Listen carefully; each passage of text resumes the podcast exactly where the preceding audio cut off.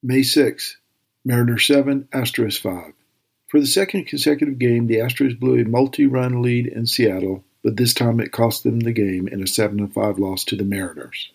Houston entered the bottom of the eighth ahead 3 to nothing, and after two quick outs, the Mariners rallied for seven runs off Rafael Montero and Ryan Stanek.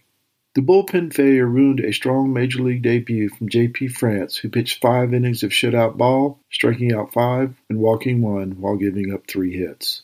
France struggled a bit early, loading the bases in the first with one out before striking out Cal Raleigh and Teoscar Hernandez to end the threat. Brandon Bielak is scheduled to start for the Astros in Sunday's rubber match in the series. The Astros are 17 and 16 and two and a half games behind the Texas Rangers.